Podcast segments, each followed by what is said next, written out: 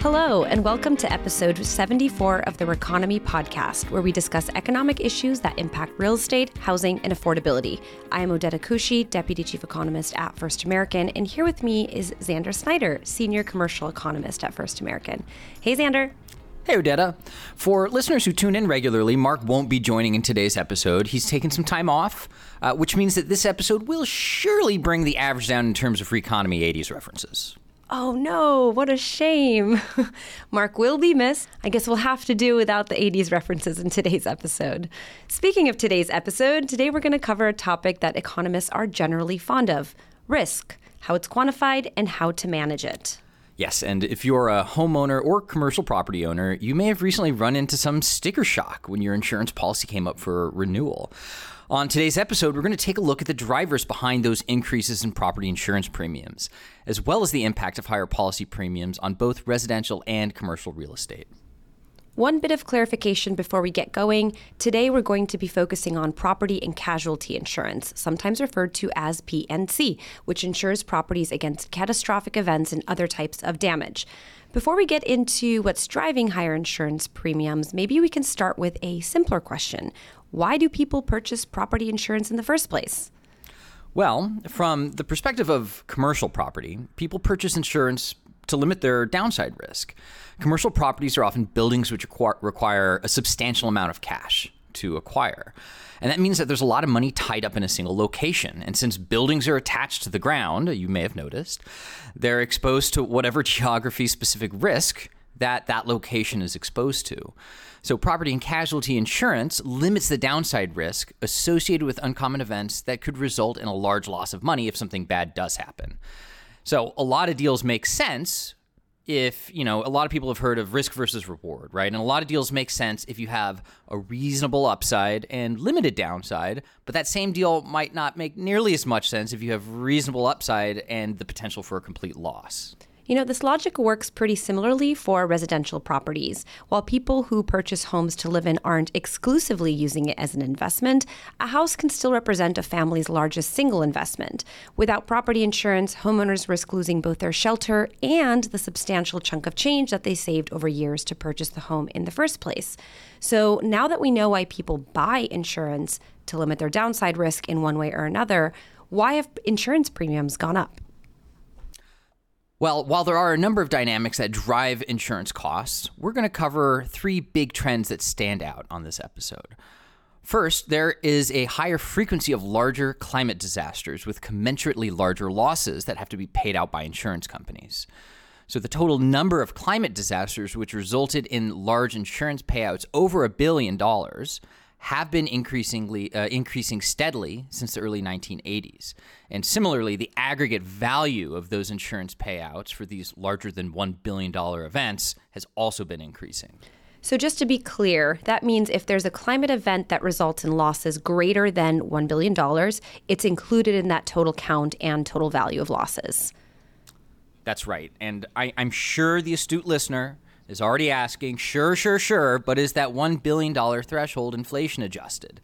And the answer is yes, it is. And if you're curious, this data comes from the National Oceanic and Atmospheric Administration, or NOAA.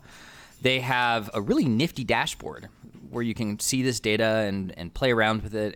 And these event losses are broken out by the type of catastrophic event. So I'll be sure to tweet a link to this when this podcast goes up. Okay, so one driver of higher insurance premiums is a greater frequency of large climate events that are causing larger payouts for insurance companies. The next driver we're going to talk about is a bit more mundane. While high inflation over the last several years has impacted consumers' pocketbooks, it's also driven up the cost of inputs to construction. Xander, you cover this regularly when the producer's price index is released, correct? Yes, exactly. And if listeners are interested in any of that commentary, you can follow me on LinkedIn or on X, formerly Twitter, at Xander Snyder X. So the Producer's Price Index, or PPI, is interesting because the data release includes thousands of sub-indices, which measure all sorts of things.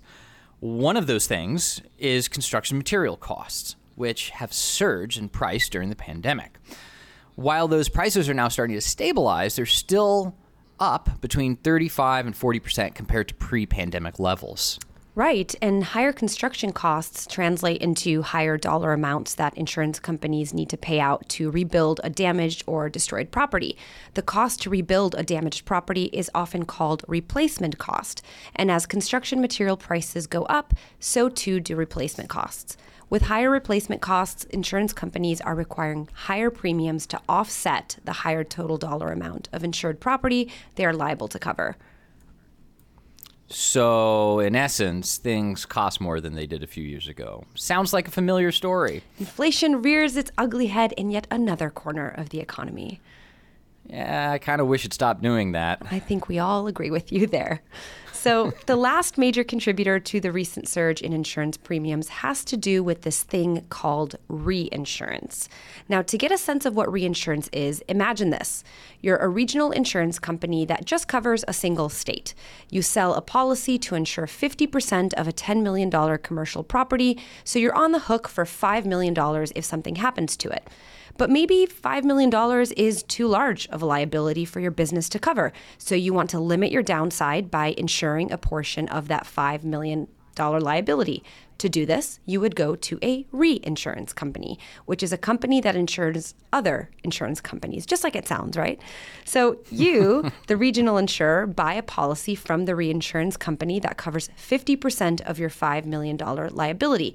Now, you've sold a $5 million policy, but are only on the hook for $2.5 million in the event of a disaster. That's essentially how reinsurance works. So reinsurance companies limit the downside risk that insurance companies face. So the total amount of this reinsurance money that's available to reinsure regional insurance companies' risks. I feel like I'm getting tired of saying insurance. How many times can we say insurance in one episode? Yeah, there is a pool of capital available to reinsure regional insurance risk, and that pool of capital is often referred to in the industry as reinsurance capacity in wonk jargon. And you can think of reinsurance capacity as just the total supply of reinsurance that's available in the market to regional insurance companies. So if that reinsurance capacity shrinks, which just means that there are fewer reinsurers that are issuing policies, then regional insurers are faced with the prospect of higher losses that they're liable for, since they couldn't buy as much reinsurance to reduce their own liability. So to offset the prospect of these losses, regional insurers raise premiums. And that is exactly what happened in 2022. Reinsurance capacity, or the total amount of reinsurance available to regional insurers, shrank. This was driven in part by higher payouts related to recent climate events. However, some estimates indicate that reinsurance capacity as of mid this year is increasing from that trough, due in part to the higher premiums now available on new policies. Higher prices attract more sellers? Exactly. Econ 101. So just to recap, our three main drivers of rising insurance premiums that we've talked about are: one, the higher frequency and more costly climate events; two, higher construction material inflation, therefore replacement costs; and three, changes in that reinsurance market. So of these, there actually are some silver linings, and I like looking for silver linings nowadays. For that construction material prices bit, they have remained elevated compared to pre-pandemic, but annual growth in construction material prices has actually been declining or flat for the last several months. So that should relieve some pressure on rising insurance premiums. And for the reinsurer bit, it does seem, as you mentioned, that reinsurers appear to be willing to re-enter markets at the right price, which means that this declining reinsurance capacity that we talked about and that was observed in 2022 is likely not a permanent trend and more the result of market forces and prices changing.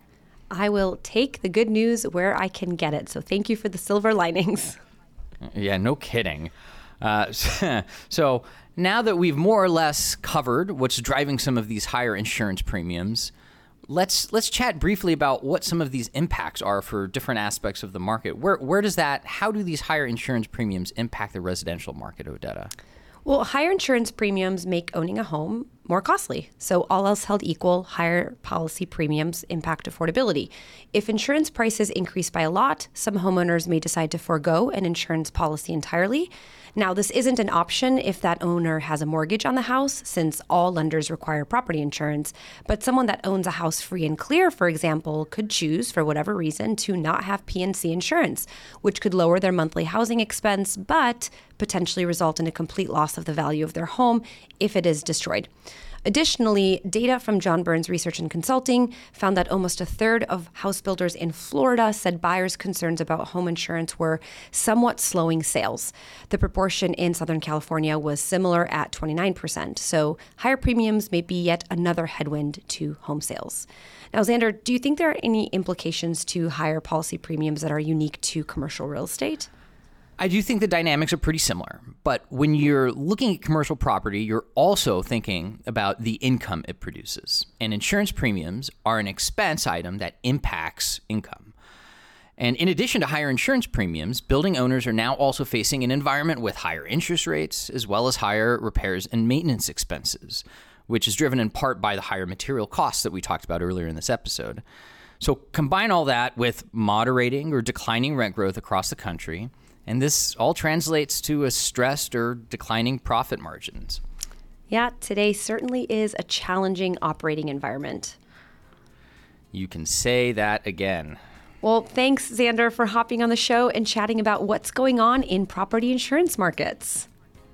Yes, and while we recognize that insurance can be a somewhat technical topic, managing risk is an important concept. So thanks to our listeners for sticking through to the end of this episode. It was great chatting with you, Odeta. It was great chatting with you as well, Xander. And thank you, listeners, for joining us on this episode of The REconomy Podcast. If you have an economics-related question you'd like us to feature on a future episode, you can email us at economics@firstam.com. We love to hear from our listeners. And as always, if you can't wait for the next episode, you can follow us on X, formerly Twitter. It's at Odeta Kushi for me and at Xander Snyder X for Xander. Until next time.